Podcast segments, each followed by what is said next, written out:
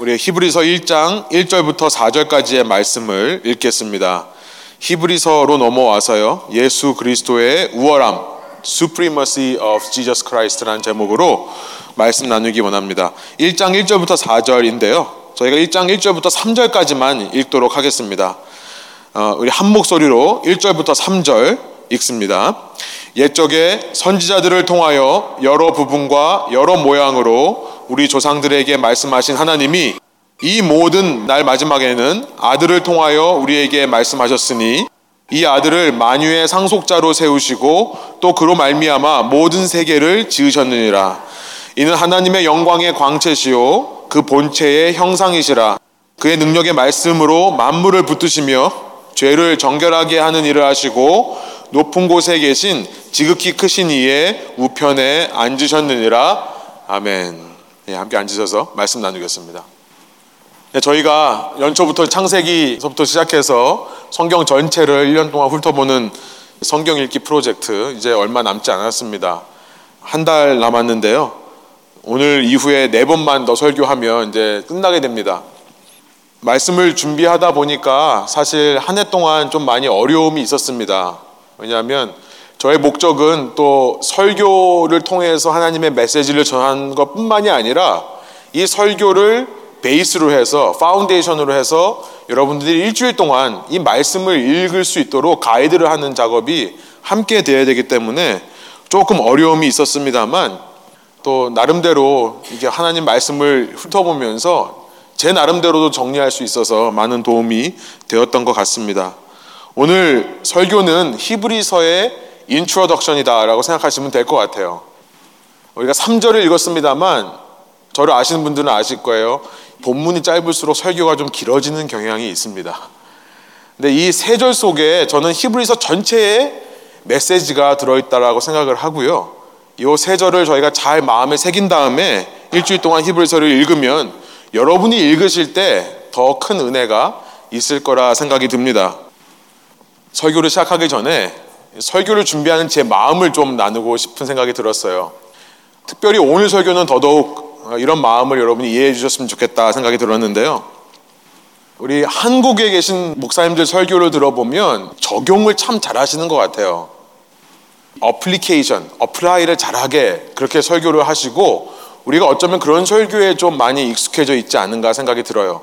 오늘 예배를 통해 설교를 통해 내게 뭔가 적용할 수 있는 한 가지. 근데 이것이 굉장히 중요한데도 불구하고 적용 위주의 설교를 가는 것에 조금 위험한 것은 뭐냐면요.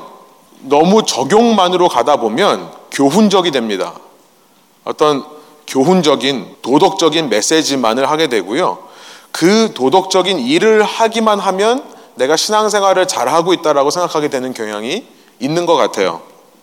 어떤 목사님이 이런 얘기를 지난주 중에 저에게 하셨습니다. 재미있어서 제가 소개시켜 드리고 싶은데요. 어떻게 하면 사람들이 행함으로 갈 수 있을까? do, do, do. 어떻게 사람들을 하게 할 수 있을까? 그 전에 필요한 것은 먼저 be, be가 필요하다. doing 아니면 being 이렇게 얘기를 하죠. doing을 잊기 전에 뭔가를 하기 전에 먼저 being이 되어야 된다. 근데 그 전에 필요한 것이 뭐냐면 know다라고 얘기합니다. know, K-N-O-W. 아는 것이다. 그래서 한국말인 것 같은데요. 노비두 이렇게 얘기를 하더라고요.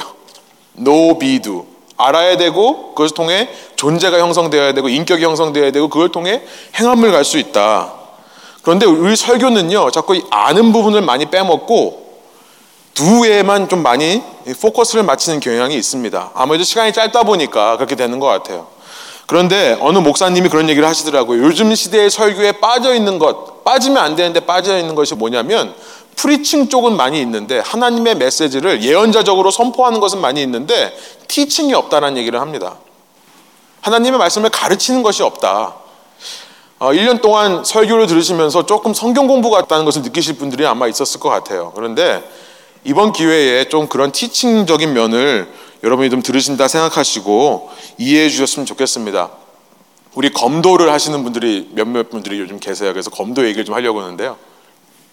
제가 검도는 잘 못합니다만 짧게 배운 것이 있어요. 근데 또 조금 배워도 목사님들은 또 아는 척을 이렇게 많이 하죠. 제가 이제 일본 분 밑에서 검도를 배웠는데 그분이 그런 얘기를 하시더라고요. 일본에서 초단, 1단 1단 검도한 사람과 한국에서 1단 딴 사람끼리 붙이면은 한국 사람이 무조건 이긴대요. 제가 한번 이 얘기 들은 적이 있을 거예요. 왜냐하면 초단을 따는 것을 일본은 보통 3년에서 5년 걸립니다. 1단을 따는데. 근데 한국은 빠르면 6개월 아니면 1년 만에 1단을 따게 해줘요. 어떻게 이렇게 하냐면 콤보 기술을 가르칩니다. 그러니까 머리를 친 다음에 바로 허리를 친다든지 머리를 친 다음에 뭐 찌르기를 한다든지 이런 combination을 가르쳐서 1단끼리 붙으면 한국 사람들이 이긴대요. apply를 너무 잘하니까. 그런데 3단서부터 갈라진대요. 일본 검도 3단이랑 한국 검도 3단이랑 붙으면 일본이 무조건 이긴다고 합니다. 왜 그러냐면 이 3단까지 오는 데 있어서 이 사람들은 combination을 가르치지 않고 적용을 가르치지 않고 계속 원리만을 가르치는 거죠. 치는 거.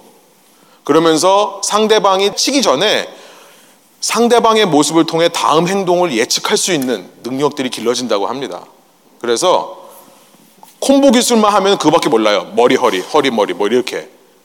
그런데 일본 사람들을 검도를 배우면 수를 읽기 때문에 무조건 이긴다라고 얘기를 하는 것이 있어요. 뭐 과장된 것 수도 있겠습니다만 또 한국이 이겨야 우리 기분이 좋겠습니다만 저는 설교에서도 이런 원리를 아시는 것이 중요하다. 여러분이 오늘 설교를 통해 여러분 삶에 구체적으로 어떻게 적용해야 되는지 그 포인트를 모르신다 하더라도 오늘 설교를 통해 전달하고자 하는 그 한 가지만 그 원리, 티칭의 한 가지만이라도 여러분이 붙으시면 그것이 사실은 우리에게 소망이 되는 줄로 믿습니다.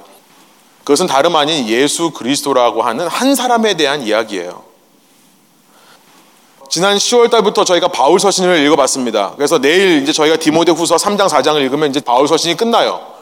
바울 서신이 총 13권인데요. 우리가 앞에 사복음서를 읽고 사도행전을 읽고 그 다음에 바울 서신을 읽었습니다. 총 18권. 이 18권을 우리가 끝내면요. 신약 성경 27권의 3분의 1을 읽은 겁니다. 정신이 없으시죠? 예, 이제 9권 남았거든요. 근데 이 9권의 책을 뭐라고 하냐면 일반 서신이라고 그래요. General Epistle이라고 합니다. 그러니까 성경이 이렇게 구성되어 있는 거예요. 앞부분에는 복음서, Gospel, 그 다음에 Act가 있고, 그 다음에 Pauline Epistle, 바울 서신이 있고 그 다음에 일반 서신, General Epistle이 있는 겁니다. 그런데 슬라이드를 보여주시면 이 바울 서신과 일반 서신에 다른 점이 있어요. 바울 서신은 수신자의 이름을 갖다 붙입니다. recipient. 그러니까 로마 교회에 바울이 편지를 써서 보내면 그것이 로마서가 되는 거예요. 그런데 일반 서신은 다릅니다. 일반 서신은요, 이 책 속에 수신자가 들어있지 않아요. 리시피언들이 없습니다. 그러니까 어떤 사람이 이 책을 받아보는가, 이 편지를 받아보는가가 없다는 말은 이런 뜻이 되는 겁니다. 이것은 모든 사람을 대상으로 쓰여진 거다. 그래서 일반 서신, 제너럴 에피슬이라고 이름을 붙이고요. 일반 서신은 받는 사람이 일반적이기 때문에 보내는 사람 이름을 붙입니다. 샌더 이름, 발신자 이름을 붙여요. 그러니까 베드로 전서라고 하면 베드로에게 쓴 편지가 아니라 베드로가 쓴 편지가 되는 거예요. 그렇죠? 그 다음에 요한이 쓴 요한인 계시록 이렇게 이름을 붙여서 쓴 사람의 이름을 붙여서 말하는 것이 일반 서신 마지막 아홉 권입니다. 우리가 이제 연말까지 한 달 동안에 이 아홉 권의 책을 읽을 겁니다. 그런데 이 일반 서신의 처음 시작이 바로 우리가 오늘 읽으려고 하는 히브리서예요. 히브루라는 책인데요. 이것이 왜 문제냐면 히브리서는 발신자 수신자가 다 없습니다. 이 신약에 있는 책 중에 유일하게 누가 받은 건지 혹은 누가 보낸 건지가 들어있지 않은 책이라는 거예요. 단지 추측을 할 뿐이에요. 그래서 예전 사람들, 우리 신앙의 선배들은 어떤 추측을 했냐면 이것은 바울이 썼을 것이다 라고 추측을 했어요. 그 내용을 읽어보니까 바울이 유대인들에게 쓴 것이다 라고 추측을 해서 이 책의 이름을 To the Hebrews 유대인들에게라고 얘기를 했고요. 바울이 썼다고 생각하기 때문에 받는 사람, 수신자의 이름을 붙인 거죠. 그래서 이 책이 히브리서가 된 겁니다. 받는 사람 이름으로 붙인 거예요. 바울 서신으로 생각했기 때문에. 그런데 현대에 와서 이 책을 자세히 읽어보니까 유대인들만을 위한 책이 아니다라는 것을 알게 되죠. 이 유대인들이라고 하는 것은 하나님을 믿는 유대파 그리스도인들을 얘기하는 겁니다. 그러니까 주이시 크리스천 사도 바울이 혹은 히브리서를 쓴 사람이 그냥 유대인들을 위해 쓴 게 아니라요. 유대인들 중에서도 예수님을 믿는 사람들에게 쓴 거죠. 그런데 이 책을 자세히 살펴보면 유대인 크리스천뿐만 아니라 이방인 출신의 크리스천들을 염두에 두고 썼다는 것을 우리가 알게 돼요. 그리고 편지에서 쓴 사람이 바울이라고 말하는 것이 없다는 것을 우리가 인정하기 시작하면서 이것을 일반 서신으로 분류하게 되면요. 이런 의미로 바뀌어집니다. 발신자, 보내는 사람의 이름을 집어넣은 거예요. 이 사람이 누구고 누구를 향해 썼는지는 모르겠지만 이 책을 읽어보니까 한 가지는 확실하더라. 이 책을 쓴 사람이 히브리 사람인 것은 확실하더라. 그래서 이제는 저희가 히브리서라고 할 때 그런 의미로 받아들입니다. 어느 한 유대인 크리스천이 자기 동료 크리스천들에게 보낸 건데 그 중에서 특별히 유대인 크리스천들을 염두에 두고 쓴 편지가 히브리서다. 여러분 세상에 기독교라는 것이 처음 생겨났을 때 그 기독교는 전부 주이시 크리스천들이 공동체였습니다. 그렇죠? 기독교의 중심이었던 Christ 예수님도 유대인 출신의 기독교인이에요. 예수님이 기독교라고 하니까 좀 이상한데요. 유대인 출신이잖아요. 초기 교회는 전부 유대인 크리스천이었어요. 이방인 크리스천들을 염두에 둔 책들도 많은데 하필이면 특별히 이 히브리서라는 책은 유대인 크리스천들만을 위해 그들을 중심으로 이루어진 공동체를 위해 썼다. 그러면 우리의 질문이 생기죠. 왜 유대인 크리스천들을 염두에 두고 이 책을 썼을까? 우리가 사도행전과 이 바울서신을 살펴보면서 초기 기독교를 굉장히 반대하던 사람들이 누군지를 알게 됩니다. 기독교 초기에 기독교인들을 가장 미워하고 싫어했던 사람들이 누구였죠? 예, 겉으로 보기에는 로마 왕국인 것처럼 보이지만 속을 들여다보면 유대인들이에요. 히브리인들입니다. 히브루스, 주이시 피플이에요. 예수님을 십자가에 못 박아 죽이게 한 것도 본디오 빌라도라고 하는 로마 황제가 한 것처럼 보이지만 사실은 그 속에 유대인들이 한 거예요. 왜 이렇게 유대인들이 예수님 믿는 사람들을 싫어했을까요? 사도 바울이 고린도 전서에서 이렇게 이야기합니다. 고린도 전서 1장 23절 24절 제가 세 번역을 한번 읽어보겠습니다. 먼저 23절부터 읽을게요. 우리는 십자가에 달리신 그리스도를 전합니다. 그리스도가 십자가에 달리셨다는 것은 유대 사람에게는 거리낌이요 이방 사람에게는 어리석은 일입니다. 그리스도가 십자가에 달렸다. 이 사실이 유대인들에게는 거리낌이고 이방인들에게는 어리석은 거다. 여러분 우리는 이방인입니다. 그러니까 우리는 아 이방인들이 왜 이걸 어리석다라고 하는지 쉽게 이해가 돼요. 우리가 이방이니까요. 그렇죠? 왜 이것이 어리석습니까? 신이 인간을 위해 인간의 손에 의해 십자가에서 죽었다라고 한다면 그 신은 힘이 없는 신일 것입니다. 능력이 없는 신일 거예요. 우리 인간적인 생각으로요. 야, 그렇게 힘이 없고 능력이 없는 신을 믿어서 뭐 하냐? 우리는 이렇게 얘기하겠죠. 어리석은 겁니다. 이방인들에게는. 그런데 그 전에 사도 바울이 뭐라고 얘기하냐면 십자가에 달린 그리스도가 유대인에게는 거리낌이다. 영어로 보니까 a stumbling block.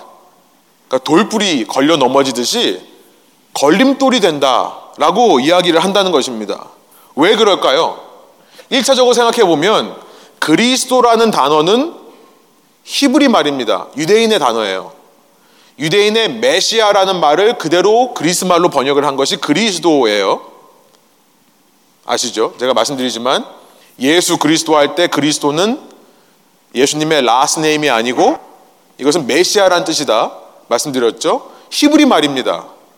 유대인의 왕을 나타내는 말이에요. 메시아라는 말, 그리스도라는 말은. 그런데 십자가라는 단어는 로마 왕국의 처형 방식입니다.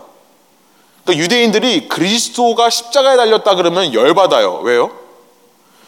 유대인들에게 있어서 유대인의 왕은 온 세계를 정복하는 왕이어야 되는데 로마 왕국이 오히려 그 왕을 죽였다라고 말하기 때문에 그러는 거예요.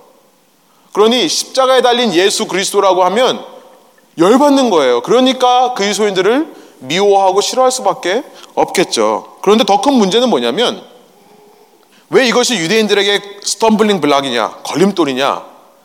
하나님의 말씀에 신명기 21장 23절에 보면 누구든지 나무에 달린 자는 저주를 받았습니다. 라는 말씀이 있습니다. 저주라는 단어는요, 여기서의 저주라는 말은 하나님으로부터의 분리를 말합니다. 하나님의 공동체로부터의 분리를 얘기하는 것이 저주예요. 어떤 사람이 저주받았다는 것은 나쁜 일이 일어난다는 얘기가 아니라요. 유대인들 생각에는 이 사람은 하나님으로부터 분리된 사람이다. 우리 공동체로부터 분리됐을 때 저주받았다라고 얘기를 하는 겁니다. 그런데 예수라는 사람이 십자가에 달려 죽었다면 유대인들 생각에는 하나님의 저주를 받은 사람이죠. 그런데 기독교인들은 무슨 얘기를 하냐면 그 예수가 하나님이라고 얘기를 하는 거예요. 그러니까 신성 모독이 되는 겁니다. 신성 모독이 되는 거예요. 유대인들이 참을 수 없는 두 가지가 있습니다. 우리나라 사람들이, 한국 사람들이 독도가 일본 땅이라고 그러면 참을 수 없듯이요. 유대인들이 참을 수 없는 두 가지가 있는데 첫 번째는 뭐냐면 신성 모독이에요. 블라스파미. 하나님을 욕되게 하는 것. 두 번째가 뭐냐면 성전 모독입니다. 유대인들은요, 어려서부터 철저하게 신앙 교육을 받고 자라온 사람들입니다. 우리가 이해를 해야 돼요.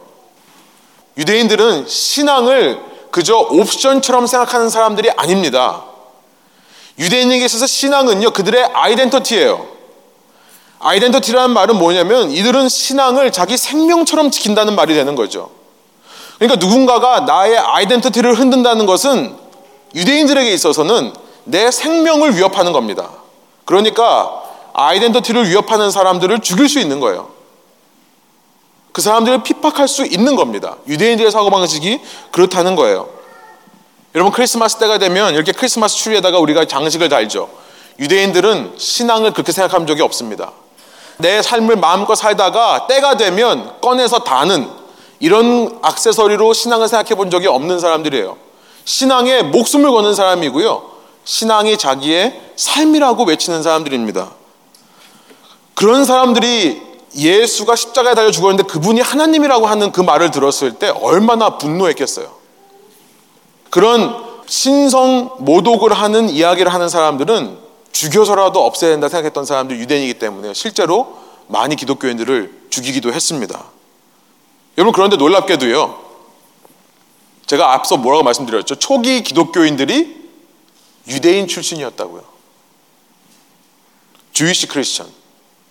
여러분 우리는 너무나 당연하게 아 초기 기독교인들은 유대인들로 구성되었었어라고 얘기를 하죠. 그런데 여러분 한번 이런 배경을 읽고 생각해 보시면 놀랍지 않으세요? 우리는 모든 일에 너무 쉽게 당연하다고 생각하면 안 되는 것 같습니다. 왜냐하면 제가 감사의 계절을 지내면서 이렇게 생각이 들었어요. 이 감사라는 아이가 우리 집에 더 커지려면 당연이라는 아이가 자꾸 없어져야 된다 생각이 들었어요. 당연히 없어질수록 감사는 커지는 법입니다. 여러분, 어려서부터 철저하게 신앙 교육을 받아오면서 그 신앙이 내 정체성이라고 말했던 사람들이 유대인들인데요. 아까 우리가 읽은 1장 23절, 24절에 다음 절에 뭐라고 되어 있나 보세요. 제가 읽습니다. 그러나 부르심을 받은 사람에게는 이렇게 되어 있어요. 부르심을 받은 사람에게는 여러분 이 말씀이 정말 진리의 말씀입니다. 부르심을 받은 사람, 하나님의 부르심은요, 인간의 강함, 어떤 강함이라 할지라도 사람의 강함보다 훨씬 강하다는 것입니다. 아무리 철저하게 신앙 세뇌를 받고 그 신앙을 위해 목숨을 거는 사람이라 할지라도 부르심이 있으면 믿게 되더라 이거예요. 여러분 이것이 복음의 능력이고 복음의 지혜라고 얘기하고 있습니다. 저는 이렇게 썼습니다. 어떤 사람이라 할지라도 아무리 내가 똑똑하고 위대하고 잘났다고 말하는 사람이라 할지라도 하나님의 지혜가 뚫지 못할 이성은 없다. 아무리 내 마음이 굳고 내 마음이 딱딱해져서 닫아졌다 하더라도 하나님의 복음이 뚫고 들어가서 감동시키고 변화시킬 수 없는 심장은 없다. 아멘이세요? 인간적으로 보기에는 아닐 것 같고 인간적으로 보기에는 불가능할 것 같은 사람, 절대 예수님을 안 믿을 것 같은 사람들이 예수님을 믿게 되는 것. 여러분, 이것이 바로 복음의 능력이고 복음의 지혜라는 것입니다. 저는요, 이 바울 서신을 읽으면서 어떻게 이 바울과 같은 주후 1세기 살던 사람들이 이렇게 담대하게 복음을 맺힐 수 있었을까 새삼 놀라고 충격이 들었어요. 특별히 여러분 히브리서를 읽으면서 생각해 보세요.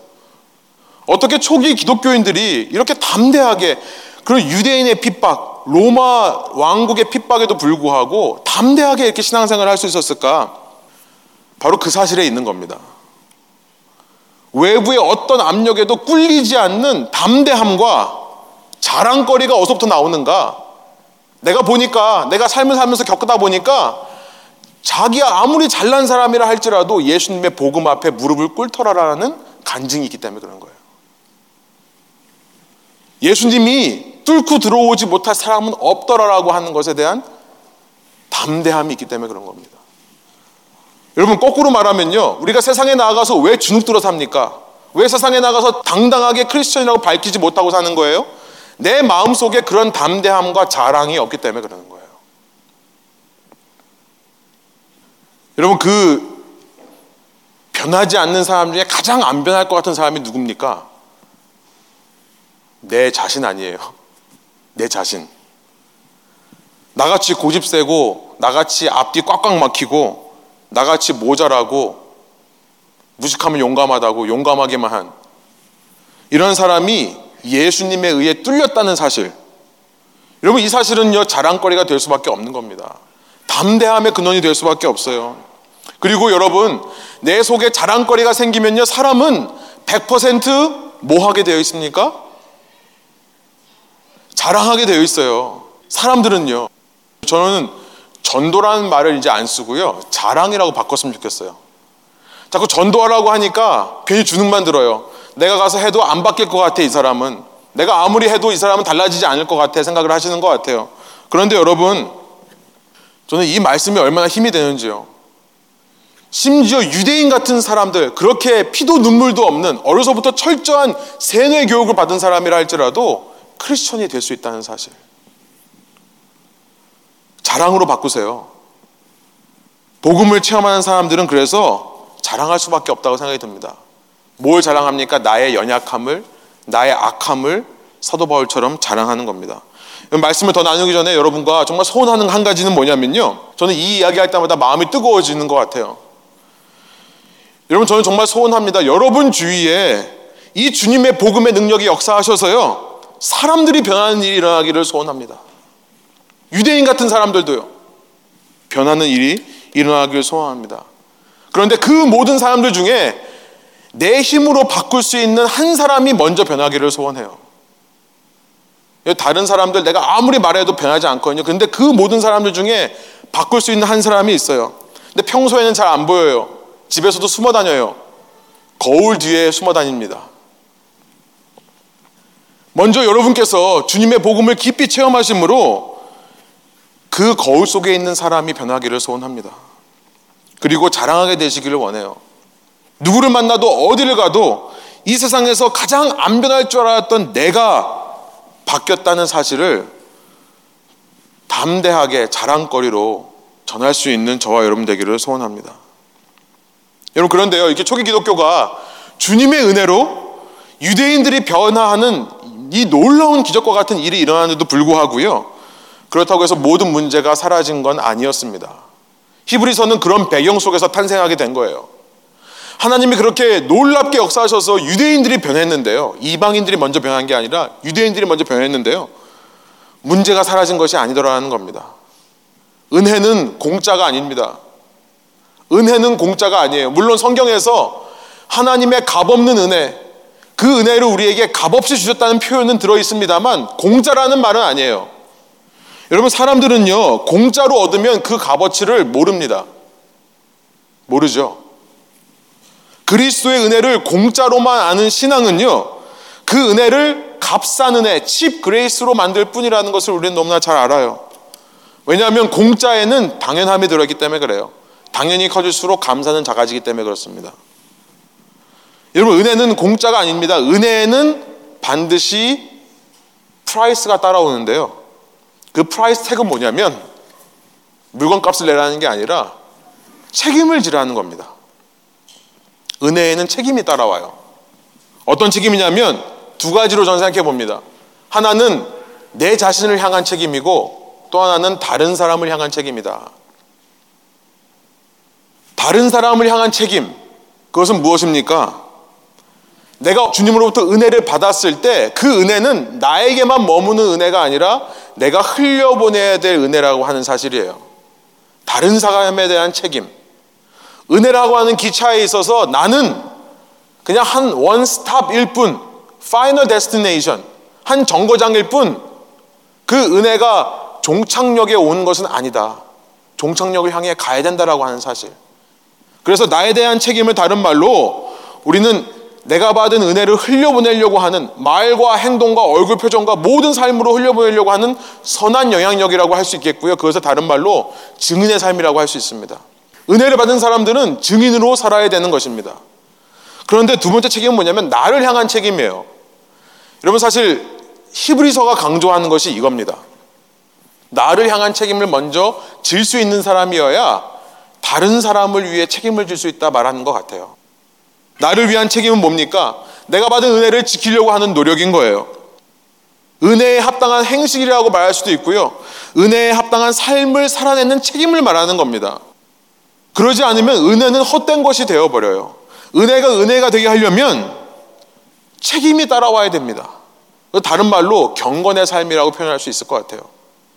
증인의 삶과 경건의 삶. 여러분, 이 유대인들이요, 하나님의 복음을 듣고 변합니다. 인류 모든 민족 중에 제 생각에는 가장 안 변할 것 같은 사람을 꼽으라고 하면 유대인과 한국 사람이 될 것 같은데, 유대인들이 먼저 변하기 시작합니다. 그 피도 눈물도 없는 유대인들이 복음을 듣고 받아들이는 이 은혜를 체험하지만요. 그 유대인에게는 두 가지 책임이 따라온다는 거예요.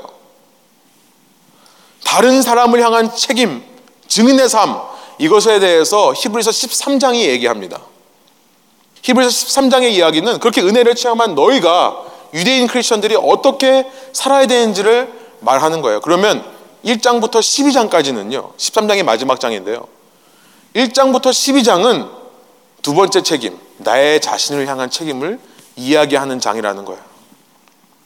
경건의 삶, 내가 받은 은혜를 어떻게 지킬 수 있는가? 기억하십시오. 은혜라고 하는 것은 받기만 했다고 은혜가 되는 것이 아니라 지켜내야 은혜가 되는 것입니다. 그래서 1장부터 12장에 이 히브리서를 쓴 사람은요, 유독 유대인 크리스천에게 너희가 받은 은혜를 꼭 지켜라라고 말합니다. 왜 그럴까요? 왜냐하면요, 그들이 그렇게 변화하는 것이 기적과 같은 일이었다는 것과 마찬가지로 그들의 변화가 어려우면 어려울 만큼 그들이 다시 이전 삶으로 돌아갈 수 있는 가능성도 크기 때문에 그렇습니다.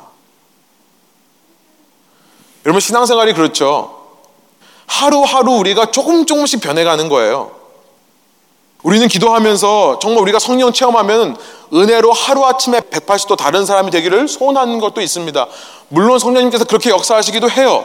그런데요, 우리는 압니다. 하루아침에 변하는 모든 것은요, 또 하루아침에 원래의 모습으로도 돌아갈 수 있는 가능성이 커요.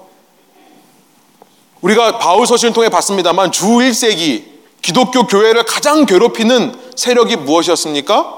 이 유대인의 영향력인 거예요. 유대인들이 그렇게 은혜로 말미암아 기적적으로 믿게 되었는데요. 그만큼 교회 안에 무엇이 있었습니까? 유대인들이 가지고 있던 율법주의적인 사고방식이 남아있는 거예요. 사도 바울은 교회로부터 그 유대인의 영향력을 씻어내기 위해, 몰아내기 위해 심지어 그렇게 유대인의 율법주의를 말하는 사람들을 가리켜서 거짓 교사라고까지 얘기를 합니다. 거짓 선지자라고까지 경고를 해요. 우리가 이것을 이미 편지를 통해 봤던 것입니다. 교회 안에 끊임없이 유대인적인 사고방식을 가지고 이전 율법적인 삶으로 돌아가려고 하는 그 pull, 그 끌어당기는 힘이 교회를 괴롭혔던 거예요. 여러분, 율법의 삶을 생각해 보면요. 여러분이 유대인이라고 생각하고 한번 생각해 보세요. 율법의 삶은요, 참 어렵기도 하지만 어떤 의미에서는 단순하고 명쾌합니다. clear해요. 우리 인간들은요, clear한 걸 좋아하죠. 복잡하게 말하는 것보다 딱 적용해 주면 좋아해요. 물론 좋은 의미에서 간단하면 좋습니다만 좋지 않은 의미에서요. 여러분 사회 나가서 여러분이 일을 하실 때 여러분 위에서 여러분이 뭘 해야 되는지 하나하나 지시해 주는 사람이 있으면 좀 불편하기는 해도요. 우리는 명쾌하다 느낍니다. 클리어하다고 느껴요. 그렇죠? 위에 있는 사람이 이렇게 말하는 거 제일 싫어해요. 그냥 알아서 하십시오. 분명하지 않아요. 뭘 해야 되는지는 몰라요. 유대인들의 신앙 방식은 그랬습니다. 1년 스케줄이 다 정해져 있어요. 1년 동안에 이 안식일에는 어떤 제사를 드리고 이 안식일은 어떤 제사를 드려야 되는지가 캘린더로 다 이미 나와 있습니다. 그리고 그것이 매년 똑같이 반복이 돼요. 조금도 달라지지 않습니다. 그들의 제사 방식, 어떻게 해야 되는지 정해져 있어요. 어려서부터 그것을 훈련받습니다. 이건 이렇게 해라. 이건 이렇게 해라. 재물을 죽여 바칠 때 어떻게 어떻게 해라. 여러분 그리고 굉장히 자극적입니다. 재물을 가져오면요. 재물의 목을 잘라요. 배를 갈라요. 모든 내장을 다 빼놔요. 토막을 내요. 피를 뿌려요. 그리고 태워버려요. 저는 이 제사야말로 인간의 모든 오감, five senses, 이 오감을 만족시키는 예배 행위라 생각이 듭니다. 그런 강렬한 이미지로 내 죄가 얼마나 심각한 건지를 깨달았던 거예요. 함께 모여서 무슨 찬양을 불러야 되는지, 어떤 말씀을 읽어야 되는지, 그리고 나서 그 제사가 끝나면 재물을 함께 나누어 먹습니다. 얼마나 재밌어요. 빵과 포도주만 먹는 크리스천과 달리 유대인들은요, 매주마다 바베큐 파티를 하는 거예요. 그런데 교회 공동체에 와보세요. 유대인들이 느끼기에 뭔가 허전함을 느끼지 않겠습니까? 기준이 없는 거예요. 이전 식으로 뭔가를 정해놓고 그걸 따라가기만 하면 내가 하나님 앞에서 바른 제사를 드렸다고 생각을 했는데요. 그런 기준이 없어지는 겁니다. 그러니까 유대인들 속에 자꾸만 뭔가를 만들어내는 성향이 생겨날 수밖에 없는 거죠. 어떤 기준, 이대로 해야 된다, 저대로 해야 된다라고 하는 말을 하는 겁니다. 사람은 누구나 익숙한 것에서 안정감을 느끼는 법이죠. 평생 유대교 훈련을 받아온 그들이 얼마나 불편했겠습니까? 이 교회라고 하는 세팅이요. 이런 상황 속에서 히브리서가 쓰였다는 거예요. 이 배경을 아시면 여러분이 좀 이해하는 것에 도움이 될 것 같아요. 이런 배경 속에서 히브리 기자는 히브리서를 쓴 사람은요. 이 문제를 이렇게 교회들이 힘들어하는 이 원인, 아직도 유대교의 잔재가 남아서 유대교에 익숙했던 사람들이 새로운 예배와 새로운 믿음에 적응하지 못하는 이 상황 속에서 유일한 해결책을 뭘 제시하는가를 봤더니요. 이 히브리서를 통해 이 히브리서 기자가 제시하는 한 가지 해결책은 이거라는 것입니다. 아들이에요, 아들. 예수 그리스도만을 얘기하더라라는 것입니다. 오늘 본문 2절이 이렇게 시작합니다. 우리 한번 한 목소리 한번 읽어볼까요? 이 마지막 날에는 아들을 통하여 우리에게 말씀하였습니다. 하나님께서는 이 아들을 만물의 상속자로 세우셨습니다. 그를 통하여 온 세상을 지으신 것입니다. 여러분 이 마지막 날에는이라고 시작하고 있어요. 이 마지막 날 영어로 보면 last days라고 되어 있는데 한국말로 이거 바꾸면 말세라는 말이에요. 말세. 근데 우리가 말세라는 단어를 잘 이해를 못하죠. 이 말세라고 하면 안 좋은 때라고 생각합니다. 이제 곧 멸망해야 된다 이렇게 생각을 해요. 그러니까 길 지나가다가 남녀가 막 서로 부둥켜 안고 막 이러고 있으면 뭐라 그래요? 어이구 저것들 이 말세야 말세 이러죠. 근데 이 그런 의미에서의 말세가 아닙니다. 성경에서 말하는 마지막 때라는 것은 예수님께서 하늘로 올라가신 이후에 시작된 시기를 말하는 거예요. 이 시기는 새로운 시대입니다. 뉴 에이지예요. new beginning입니다. 새로운 시작이에요. 그 예수님께서 하늘로 올라가셨다가 다시 오실 그때까지의 기간을 마지막 시대라고 얘기를 하는 겁니다. 제가 종말론에 대해서 한번 말씀드린 적이 있죠. 유대교의 종말론은요, 너무나 쉽고 간단해요. 유대인들은 정말 클리어합니다. 뭐냐면, 다른 종교도 마찬가지예요. 이 세상이 끝나면 그때부터 새로운 세상이 시작된다라고 생각했던 거예요. 얼마나 클리어합니까? 얼마나 이해하기가 쉬워요. 그런데 기독교인들은 이상한 종말론을 갖고 있어요. 왜냐하면 이 땅의 역사가 끝나기 전에 예수님께서 오신 거예요. 그래서 예수님께서 이 땅에 오셔서 죽으시고 부활하셔서 하늘로 올라가셨습니다. 그리고서는 다시 오신대요. 다시 오시면 그때 세상의 끝이 일어나는데요. 그러니까 기독교인들은요, 예수님의 통치가 이미 시작된 시대, 그러나 아직 완성되지 않은 시대, 이 애매한 중간기를, 과도기를, transitional period를 살아가는 것입니다. 이 시대가 혼란의 시기예요. 유대인처럼 한 시대가 끝나고 다른 시대가 끝나면 얼마나 쉽습니까? 그런데 이 세대와 다음 세대가 coexist 공존을 하는 거예요. 지금 우리가 살고 있는 세상이요. 여러분 그러니까 어떠세요? 여러분 삶이 혼란스럽지 않으세요? 힘들지 않으세요? 힘들죠. 아니 예수님께서 다스리시면 아예 그냥 통치를 완벽하게 시작하시든지 그러면 지금 우리가 갈등할 필요가 뭐가 있습니까? 아니면 예수님 끝날 때쯤 오시지. 왜 중간에 오셔가지고 이렇게 우리는 이 세대에서도 시민권을 가지고 있고 하늘나라에도 시민권을 가지고 있어서 이중적인 삶을 살아야 되는가? 영화에나 나오는 그 이중 스파이, 더블 에이전트처럼요.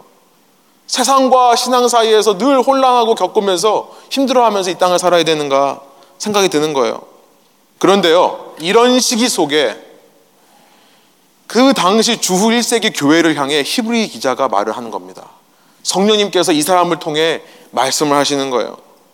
이런 혼란의 시기 때 어떤 이 혼란의 시기를 벗어날 수 있는 유일한 해결책은 무엇 무엇을 하고 무엇 무엇을 안 하고 이런 것이 아니라 오직 예수 그리스도 뿐이다라는 것을 얘기하기 위해서 히브리서를 쓴 겁니다.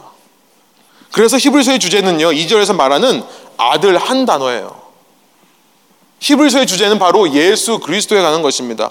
오늘 설교의 제목처럼 그 예수님의 우월함을 이야기하려고 하는 책이 히브리서예요. 너희가 지금까지 율법을 믿어왔지만 이 율법보다 더 우월하신 분이 예수 그리스도다. 너가 지금까지 성전에서 제사를 드려왔지만 이 모든 제사를 한 번에 완성하신 우월하신 분이 예수님이다. 너희가 어떤 신앙생활을 해왔던지 간에 너희가 이 예수님만 붙잡으면 너희는 새로운 시대에 더 나은 신앙생활을 할 수 있다라고 외치는 것이 히브리서입니다. 그래서요 이 책을 통해 예수님의 우월함에 대해서 여러 면으로 이야기를 하는데요. 이 저자는요 처음 두 절, 세 절, 2절과 3절에서 그 예수님의 우월함을 일곱 가지로 요약해서 우리에게 말하고 있습니다. 제가 시간이 더 있으면 일곱 가지를 가지고 정말 한 시간씩 할애하면서 차근차근 얘기하고 싶은데요. 다음에 그럴 기회가 있기를 원하고요. 제가 짧게 나누고 마치겠습니다. 첫 번째, 예수님을요, 만물의 상속자라고 말씀하고 있습니다. inheritance. 주보에 보시면 영광 구절이 있는데요. 쉬운 것만 제가 거기 썼습니다. 나중에 주중에 한번 읽어보시기 바랍니다. 아들. 왜 예수님을 아들이라고 표현할까요? 예수님은 하나님인데 왜 하나님의 아들이라고 얘기를 할까요? 여러분 주위에 있는 사람들이 여러분한테 왜 예수가 하나님의 아들이냐 그러면 뭐라고 대답하세요? 그럼 예수님의 엄마는 어디 있냐? 물어보면 뭐라고 얘기하세요? 이 아들이라는 표현은요. 예수님도 하나님이시지만 다른 일을 하시기 위해 다른 역할이 있어서 이렇게 일부러 아들이라고 표현을 한 겁니다. 실제로 예수님이 하나님의 아들이라서가 아니라 아들로 표현하신 이유가 있는 거예요. 하나님은 세 분이 한 분이신 삼위일체 하나님이십니다. 근데 아들이라고 표현한 이유 제가 늘 말씀드리지만 여러분 사람의 아들은 사람이죠. 개의 아들은 개예요. 하나님의 아들은 하나님이란 말이에요. 그런데 아들이라고 하는 이유는 뭐냐면 상속자의 개념이 있는 겁니다. 유대인에게 있어서 아들은 아버지의 하던 것을 물려받아서 하는 사람들이 아들이에요. 왜 아들을 낳습니까? 아버지가 하는 일을 이어가기 위해 아들을 낳는 겁니다. 지금은 우리가 직장 내가 원하는 거, 내가 하고 싶은 거 하지만요. 당신은 그런 문화가 아니죠. 아버님이 하시던 것이 내가 하고 싶은 거예요.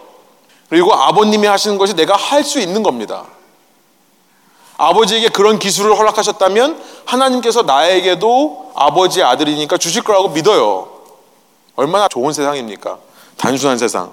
아무튼 아들이라고 하는 것은 상속자라는 의미고 상속자라는 말은 뭡니까? 내 것이 아니던 것을 물려받는다는 얘기예요.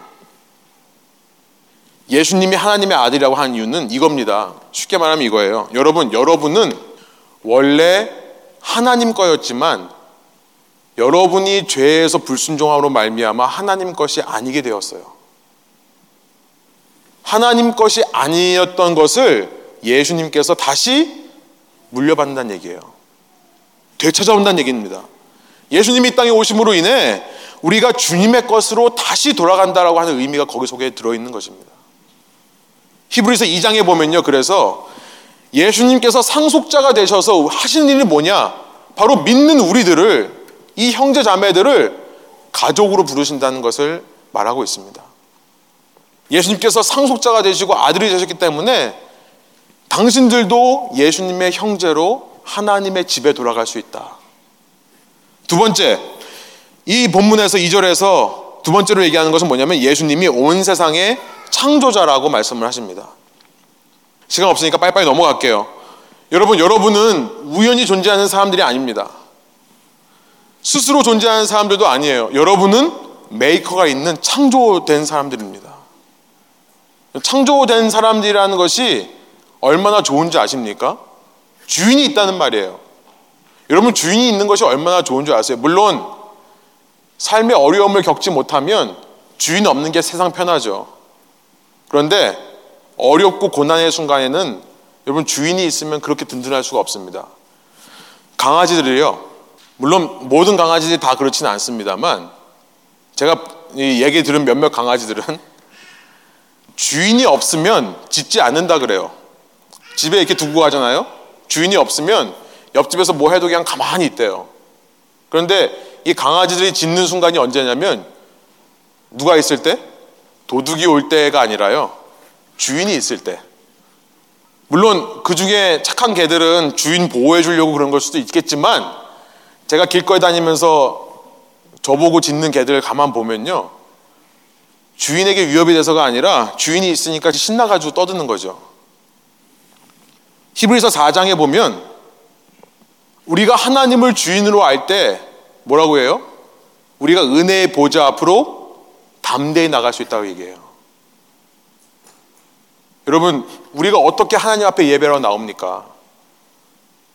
하나님께서 우리의 주인 되셨기 때문에 가능한 거죠. 예수님이 우리의 주인 되셨기 때문에. 그러지 않으면 우리는 못 나가요. 두려워서요.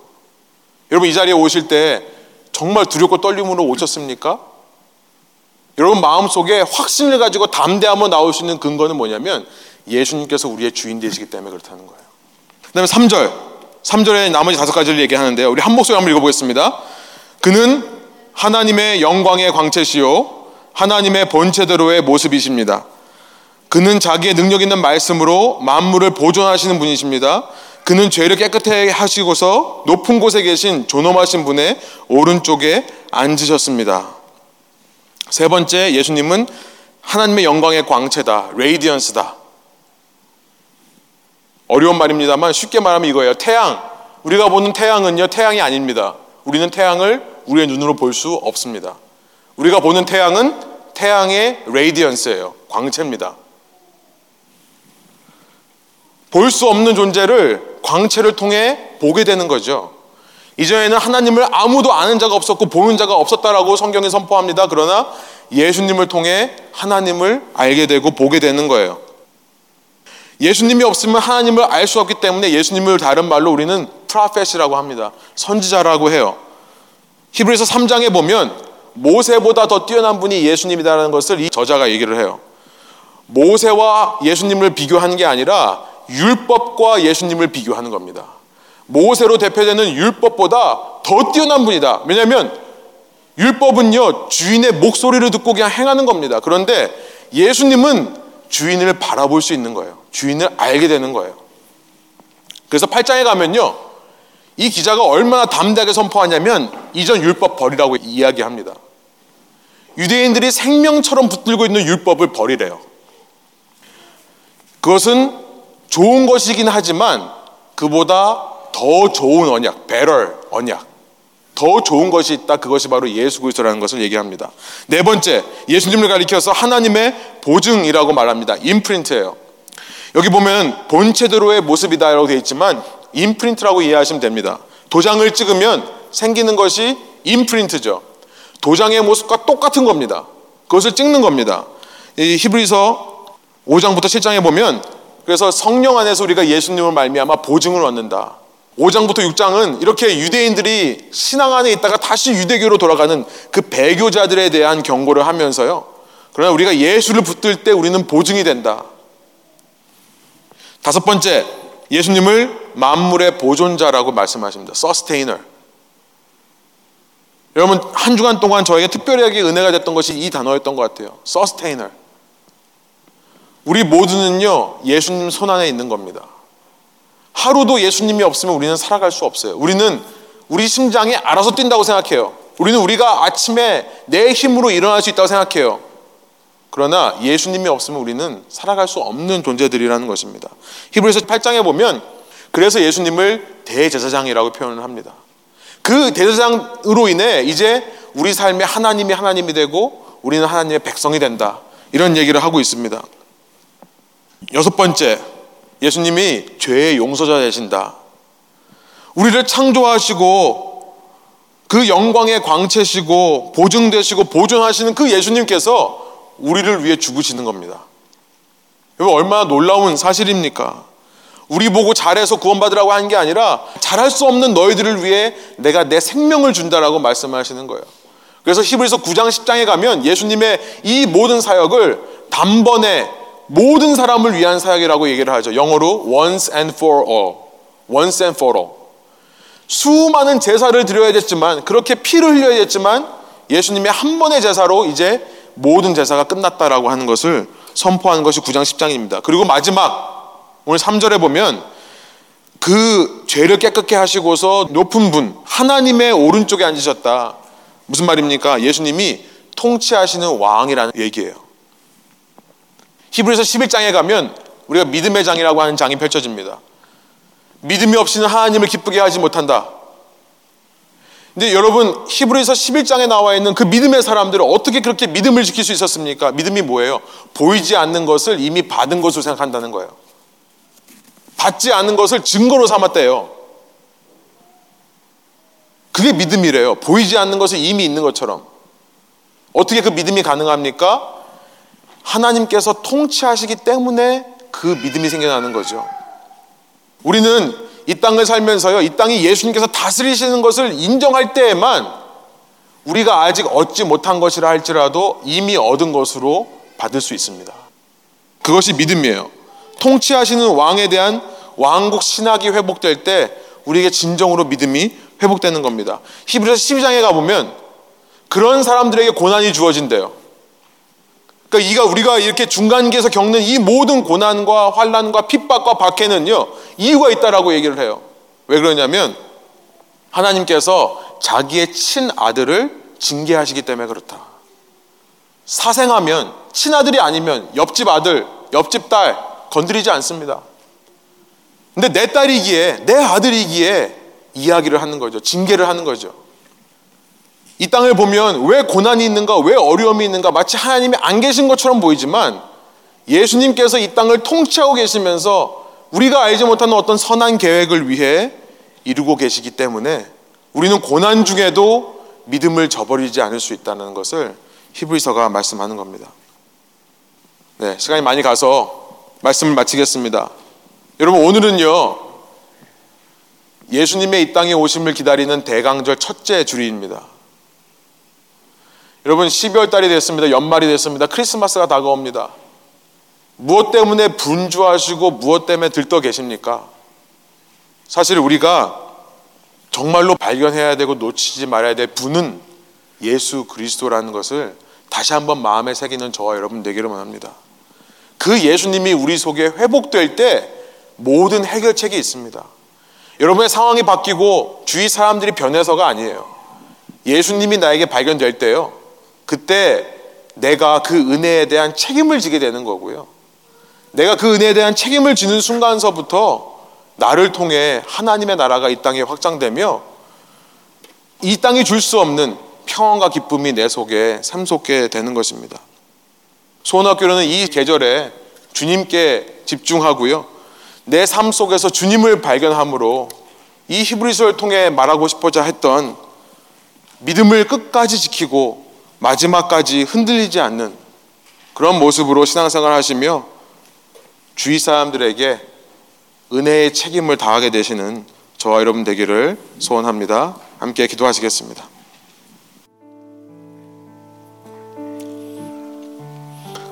하나님 주님께서 인도해 주셔서 정말 변할 것 같지 않는 제가 어떻게 보면 누구보다도 강하고 고집 센 제가 주님의 은혜로 이 자리에 설 수 있음을 고백합니다. 하나님께서는 저 같은 사람도 구원하실 수 있는 능력의 하나님이시고 지혜의 하나님이심에 주님께 온전한 찬송과 영광을 올려드립니다. 그러나 그 은혜를 받은 사람으로서 우리가 날마다 책임이 따른다는 것을 기억하게 하여 주시고 남에 대한 책임이기 전에 먼저 제가 받은 은혜에 대한 책임을 지킬 수 있는 저희가 되게 하여 주옵소서. 그것은 다름 아닌 날마다 주님을 발견하는 것이고 주님만을 바라보고 주님만을 따라가는 것이라 말씀해 주시니 감사합니다. 이 시대를 살면서 저희가 세상 것에 자꾸 눈이 팔리고 세상의 일들에 관심이 쓰여서 세상의 모습대로만 살아가는 것이 아니라 주님이 창조하신 이 세상 가운데서 주님이 서스테인 하시고 유지하시고 주님께서 이끌어 가시며 주님께서 통치하시는 이 상황 이 세상 가운데서 오직 예수님만을 바라봄으로 예수님만으로 힘을 얻고 예수님만으로 용기와 담대와 자랑을 삼음으로 주님이 원하시는 왕국의 삶을 확장해가는 저희 한 사람 한 사람 될 수 있도록 예수님 이 성찬식을 통해 우리와 영원토록 연합하여 주옵소서. 이 빵과 포도주스가 소화되어서 내 몸의 각 부분으로 퍼질 때에 예수님께서 내 몸을 다스려 주옵소서. 세상 끝날까지 그 주님과 함께 동행하고 싶습니다. 함께 하여 주옵소서. 감사드리며 예수 그리스도의 이름의 영광을 위하여 기도합니다. 아멘.